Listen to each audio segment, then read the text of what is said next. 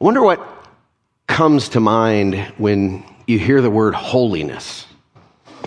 Um, I know for a lot of people, holiness is behavior, do's and don'ts, thou shalt and thou shalt not.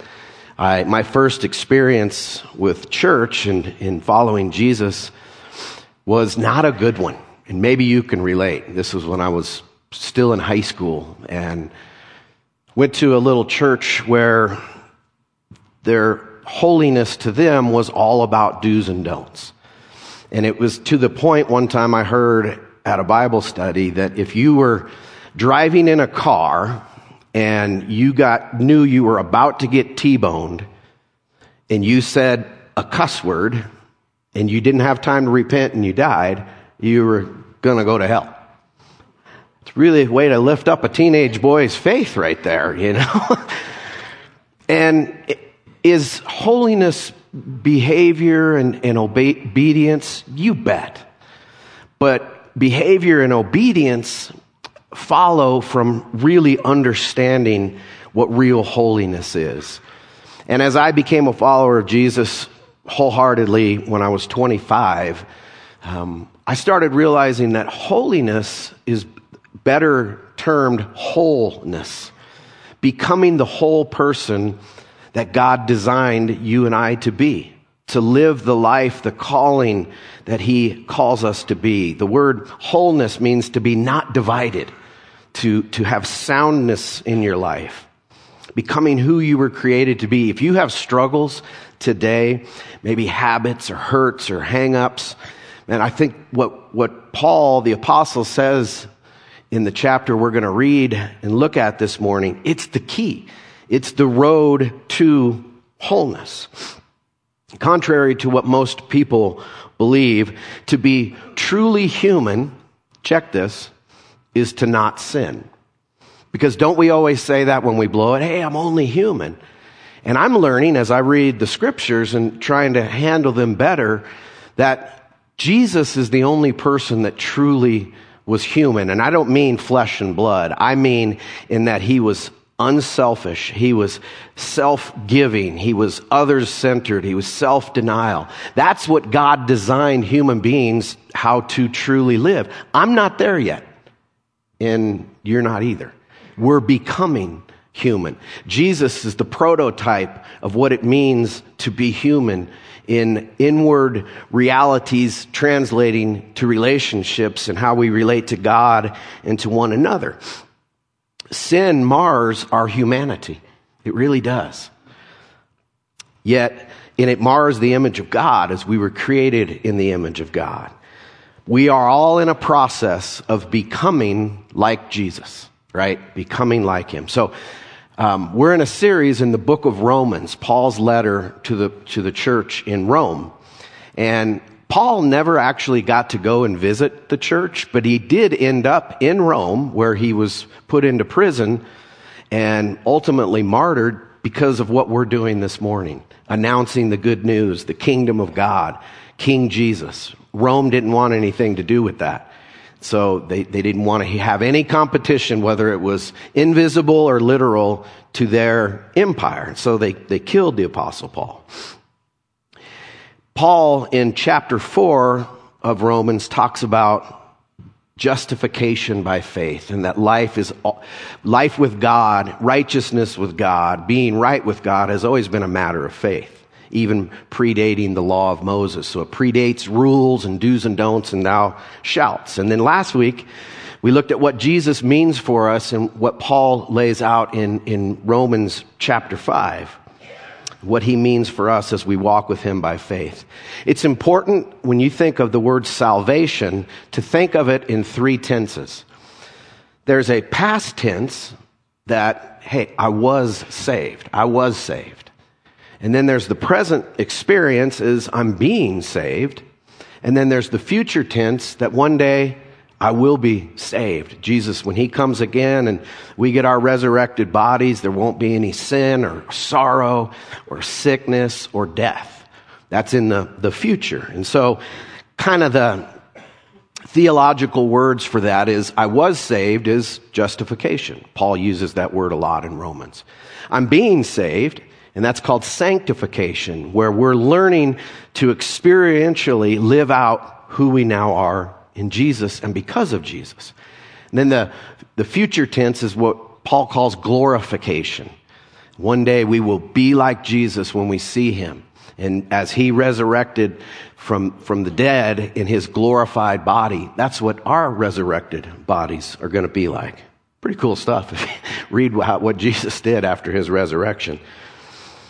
So, what I've been struggling with this and asking for a lot of prayer because Romans 6 is it's very mystical.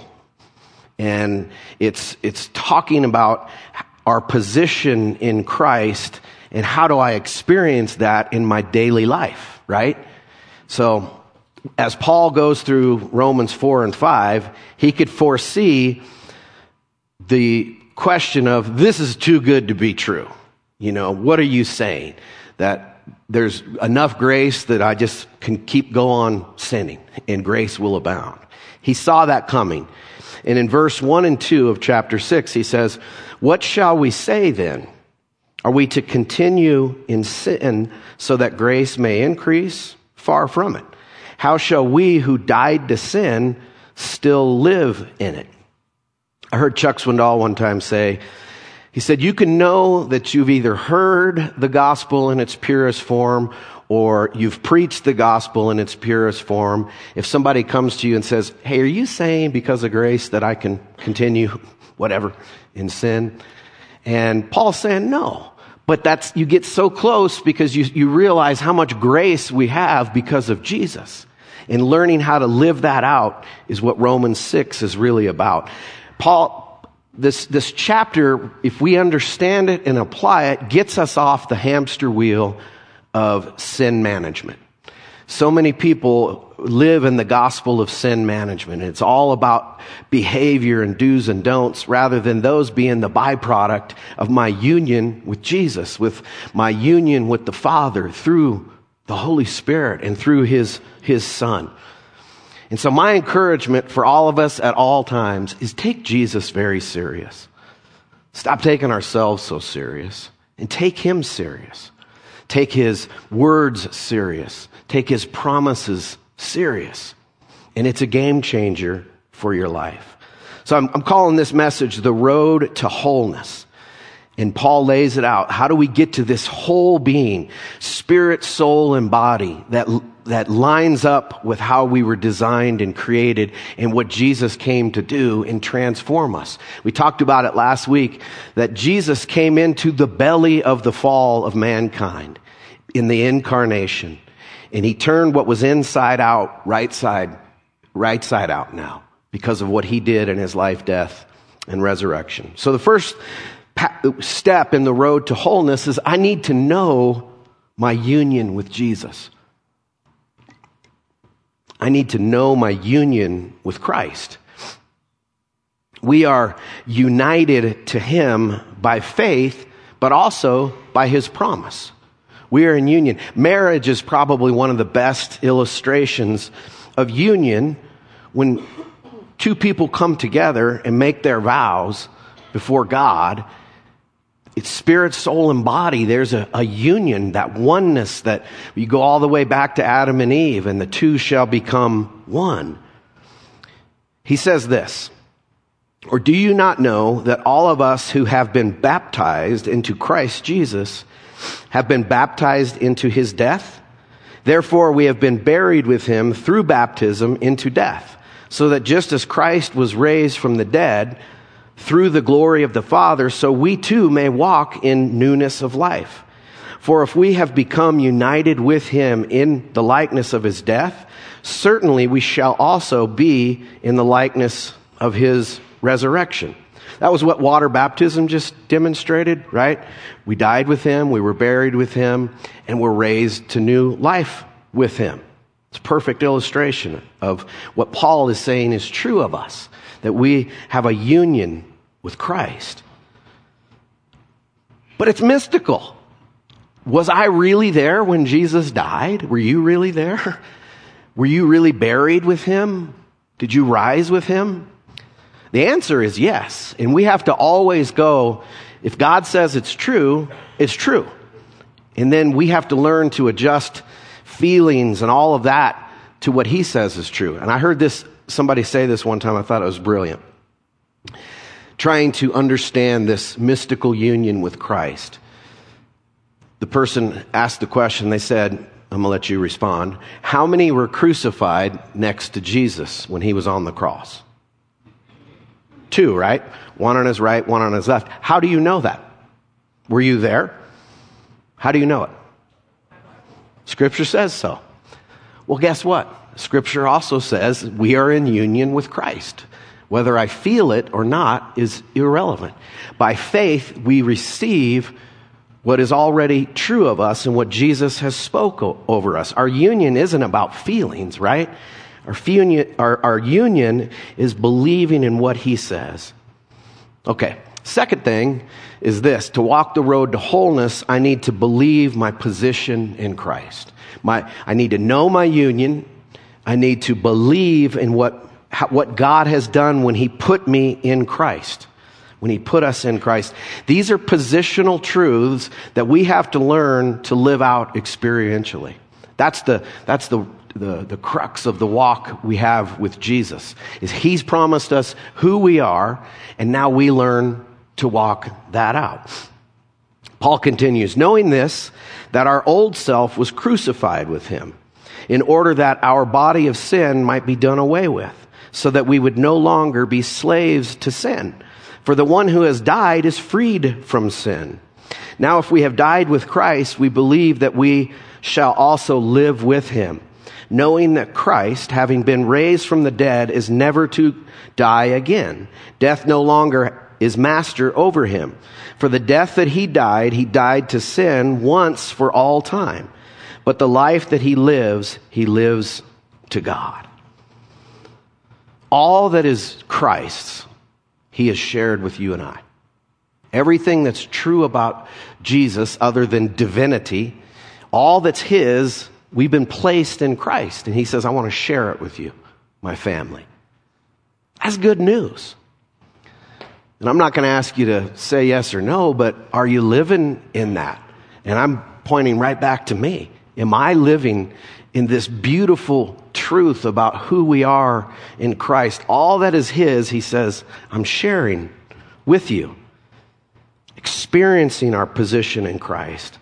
This should make us, like when you think of, of we talk about mental and emotional health, it's right there in my union and position in Christ takes all of that and straightens our minds and our emotions as we line up with who God says we are. And I think experientially, he says, know that your old self was crucified. The apostle Paul in his letters to the Colossians and Ephesians talks a lot about taking off the old and putting on the new as almost a daily experience of understanding and believing my position in Christ. I experienced this not too long ago.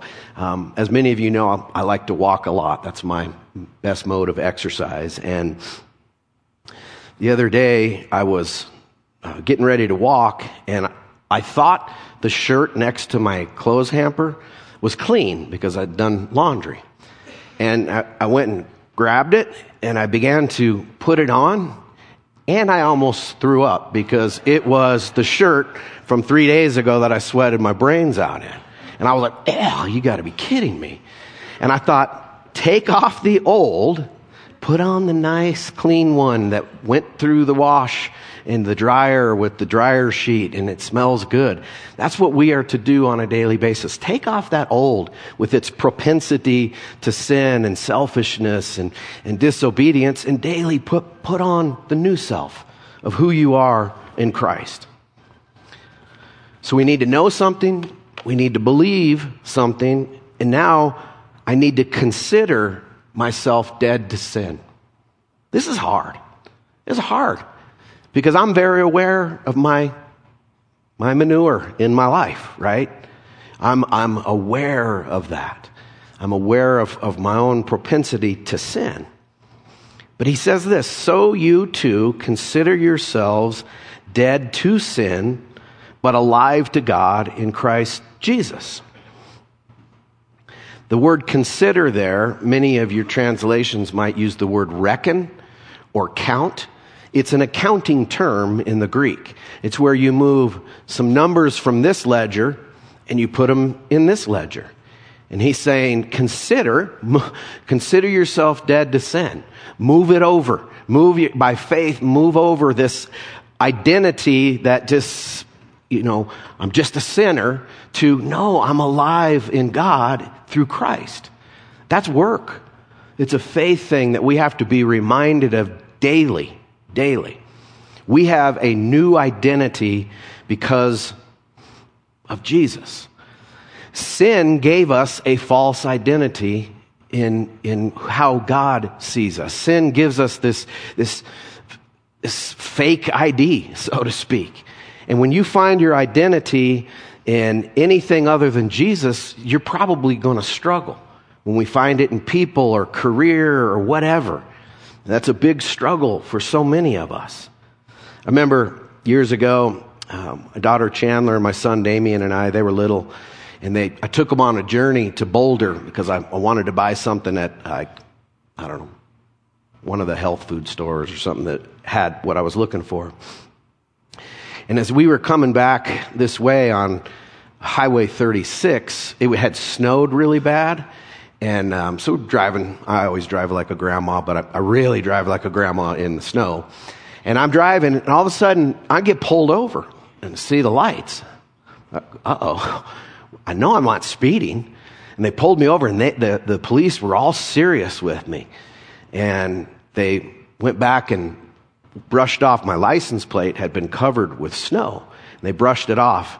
And they said, Oh, you, you aren't the guy. Uh, we had a false identification. I was like, Good. I, was, what guy am I? You know, who did you think I was? But I guess somebody had been driving a green truck exactly like mine, same make and model, and they had robbed a place or something, and that was the getaway vehicle. And they were making sure me and my little kids, they were in the back just like, what is going? Dad's getting arrested here. False identification, that's what sin does to us. We need to learn to live who we now are in Christ. We don't have to say, well, this is just the way I am. I've always had this struggle, this habit, whatever, and say, no, I'm now dead to sin and alive to God in Christ. Many, many people are hearing voices to want to be your identity. And I would tell you, listen to the voice of Jesus. Listen to him. Find your worth and identity in him and what he says about you.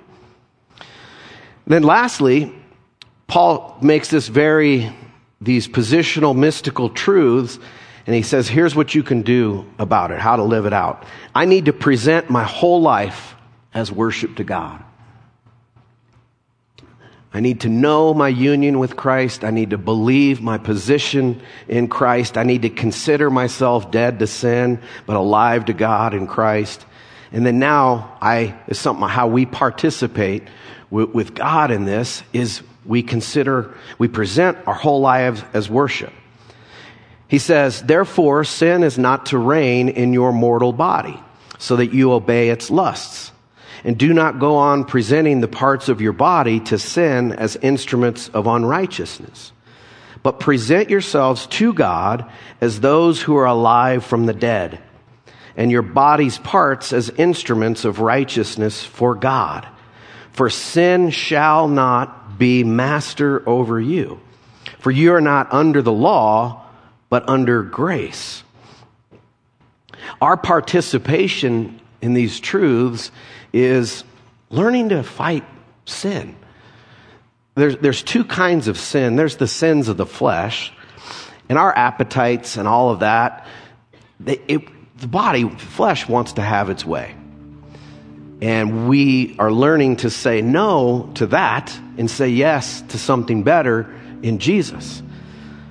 And the sins of the flesh are obvious. The sins of the heart, though, the attitudes, pride, arrogance, bad attitudes, unforgiveness. We don't always, you can't see that. That's under the surface.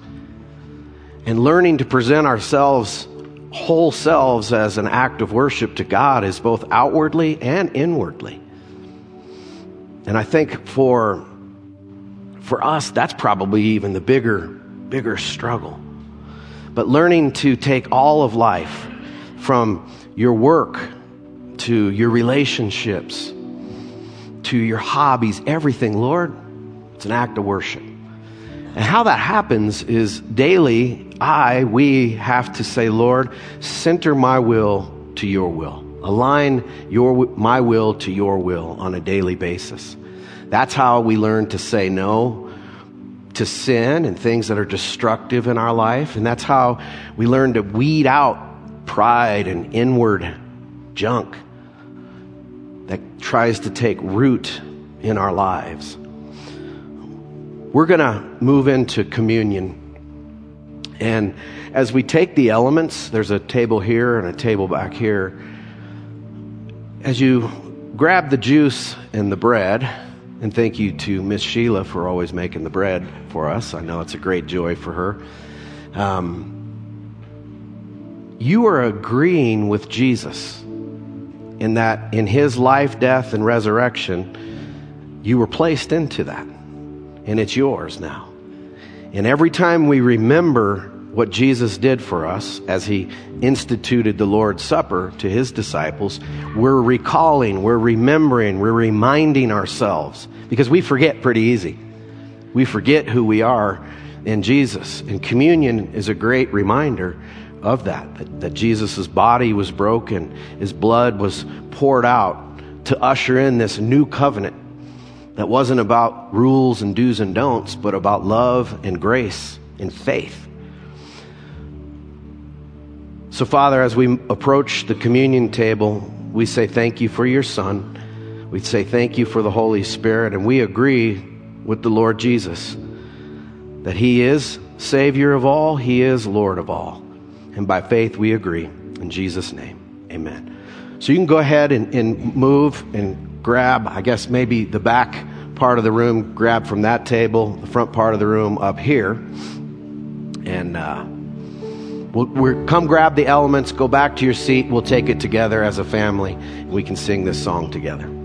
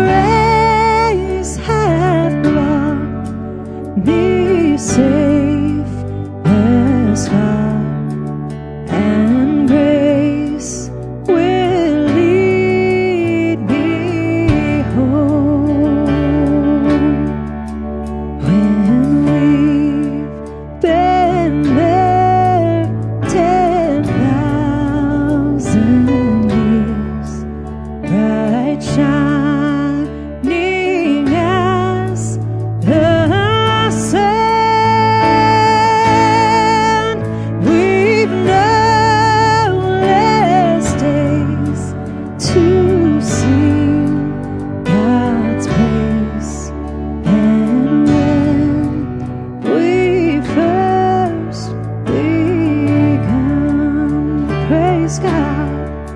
I'll.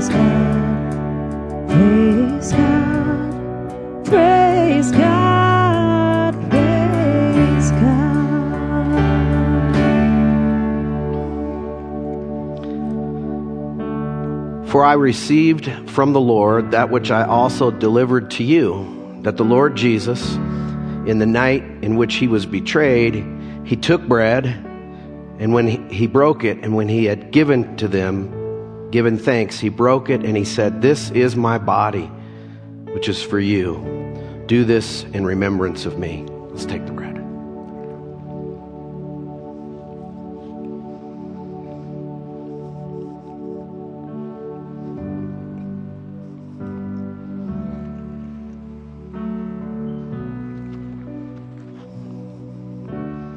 In the same way, he took the cup also after supper, saying, This cup is the new covenant in my blood.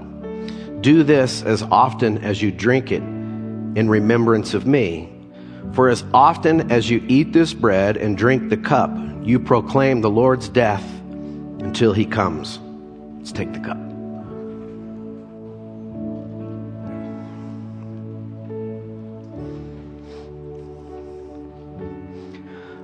Father, I pray for all my brothers and sisters in this room and everybody that watches online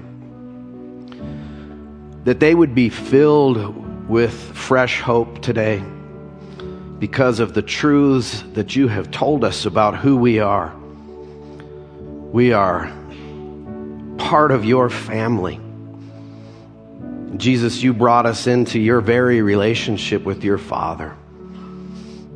Help us to live up to the family name and how we think, act, and speak, and that we become more and more practically, God, who we are in our position in Christ. God, I pray for anyone who's sick this morning or experiencing physical ailments, Lord. You are the God that heals physically, spiritually, emotionally. God, I pray for those that are struggling in relationships, marriages that need a touch, families, friendships. Be our healer, which we know you are, and we declare that. Thank you for the baptism that happened this morning. May those three, Lord, walk in the newness of life and the hope that you've given us. And we together, say yes and amen to all your promises and thank you that because of Jesus, we love you. We're grateful today. In Jesus' name, amen.